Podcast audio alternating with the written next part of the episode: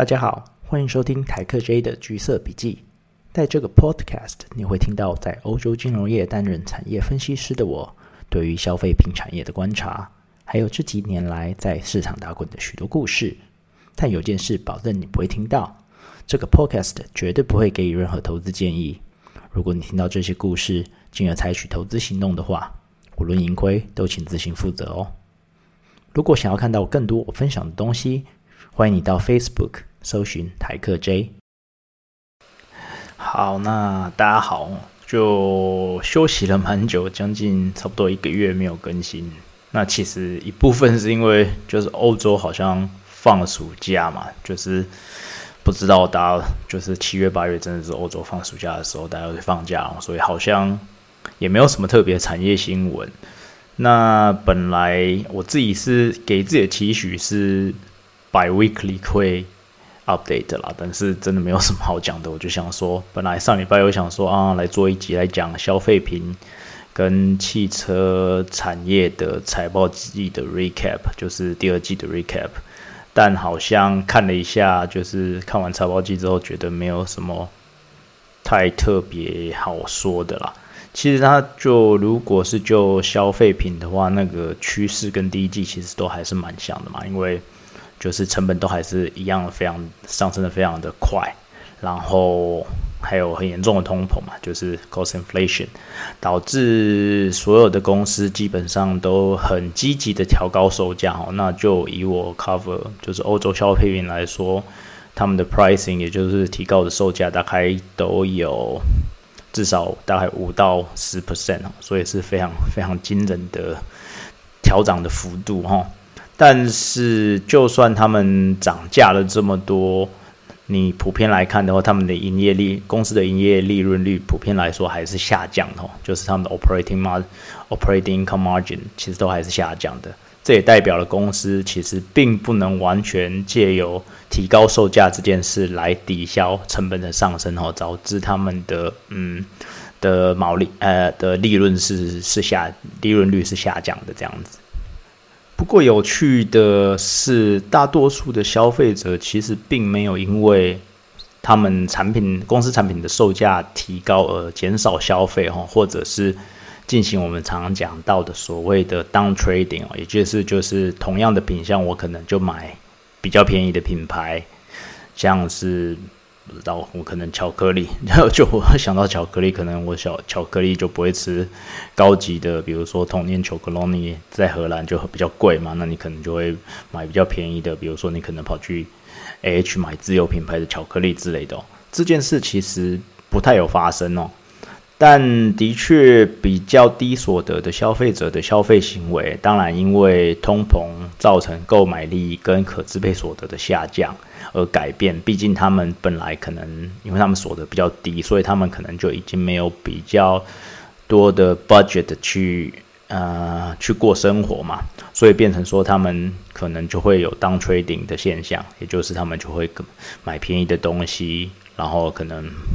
就没有办法呃支应他们原本呃想要买的品牌这样子。但是其实中高所得的消费者行为，至少在第二季看起来啦，并没有太大的改变哦。特别是那一般的东西，我们就不用讲了，就是一般的消费品，我们就不用讲了。但是特别是如果你看到两大奢侈品牌，就是 LVMH 哈，就是 Louis Vuitton 的。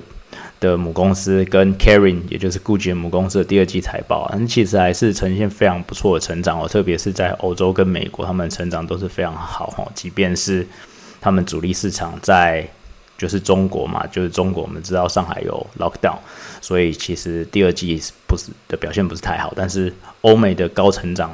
其实是让他们抵消了啊，就是中国 lockdown 的影响，所以他们第二季其实还是表现的非常非常的好。当然，每个消费品项还是会有差别啦。比如说，像一些快时尚的衣服、衣、服饰啊，电子消费产品啊，这种比较 discretionary 的，就是比较自主性的嘛，就是你不一定不是一定要买的，都呈现了一定程度的衰退哈。那这有一部分是其实是因为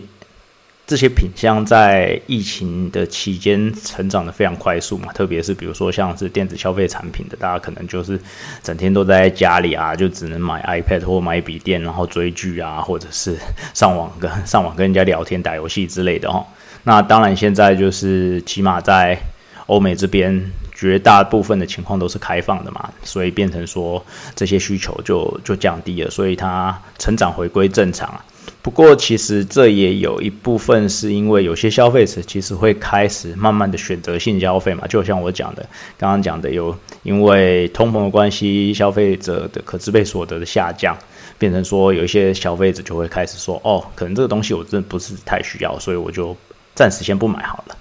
但是整体来说，从第二季的情况来看，消费者的消费行为还算是蛮健康的，就是了哈。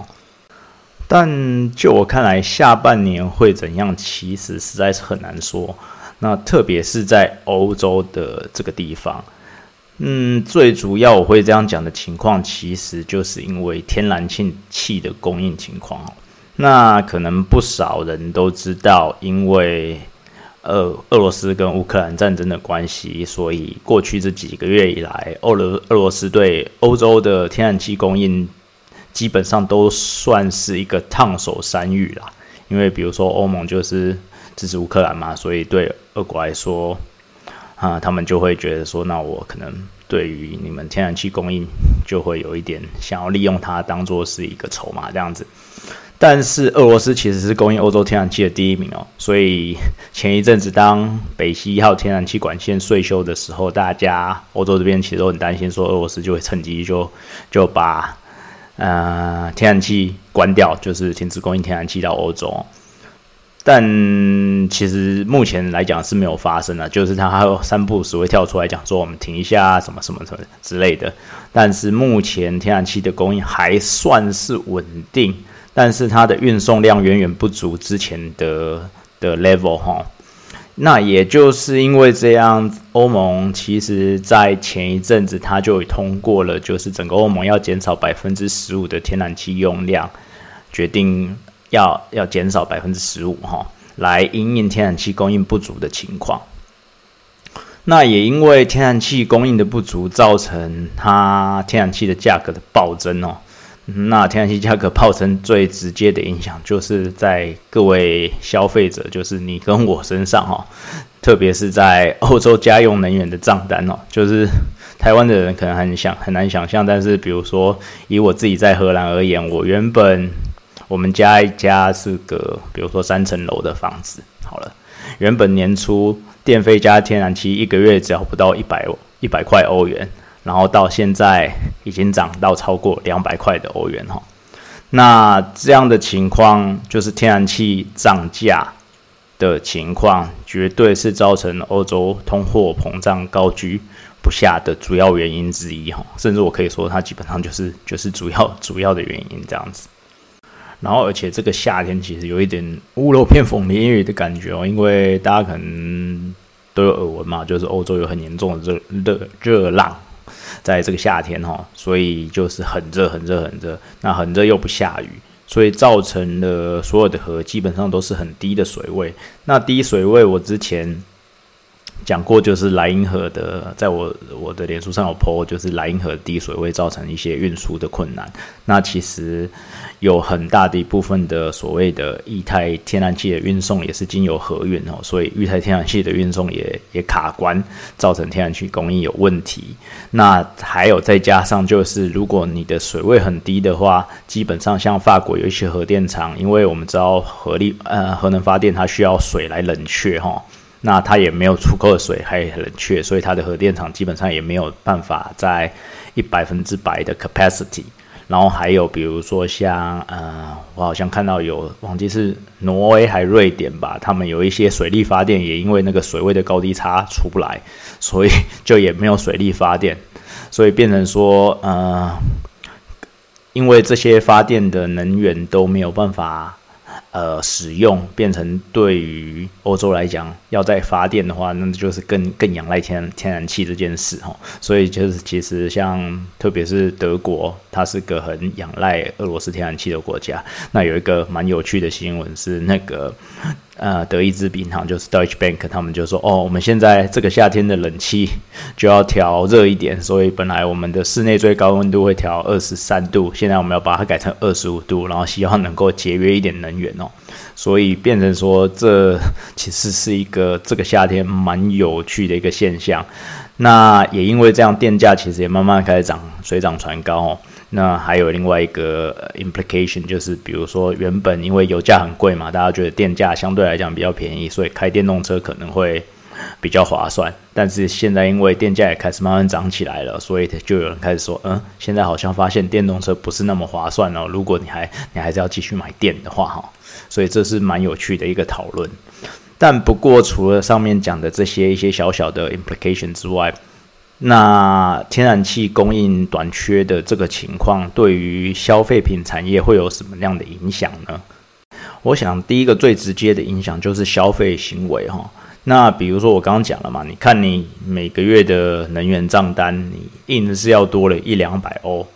那就算你平常好了，你可能也不是月光族，但是一个月印多要付一两百欧的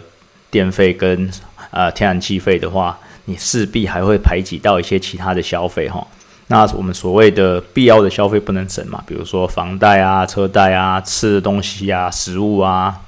对不对？喝的水啊，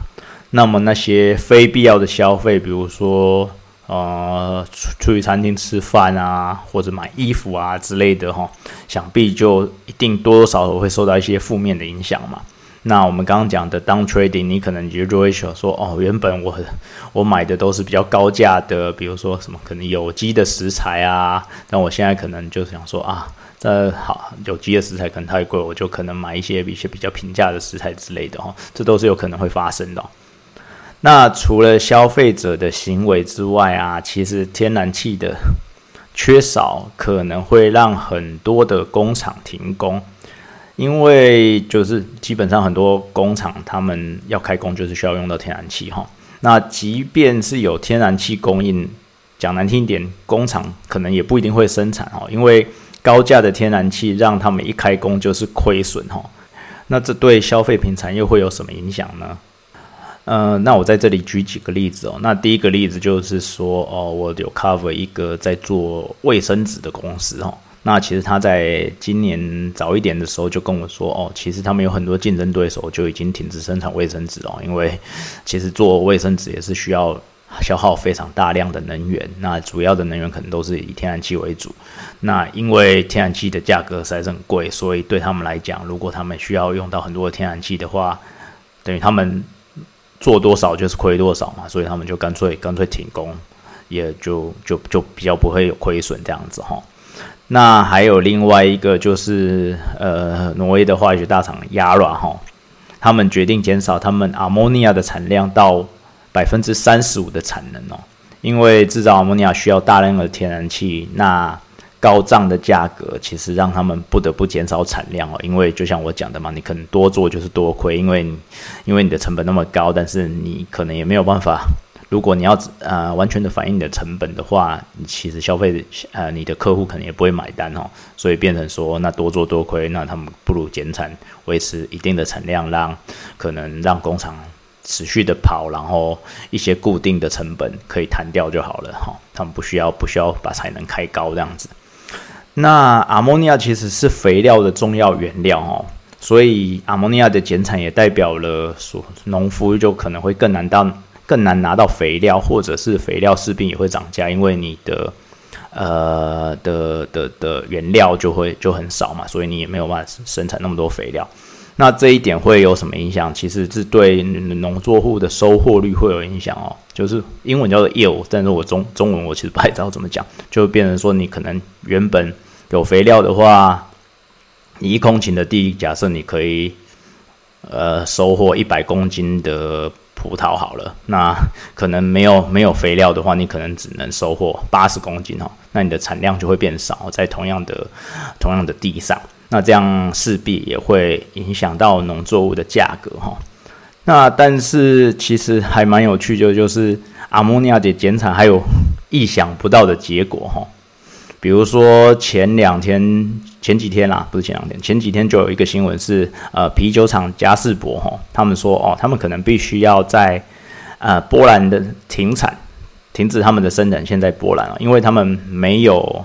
呃缺乏，因为他们缺乏液态的二氧化碳哈。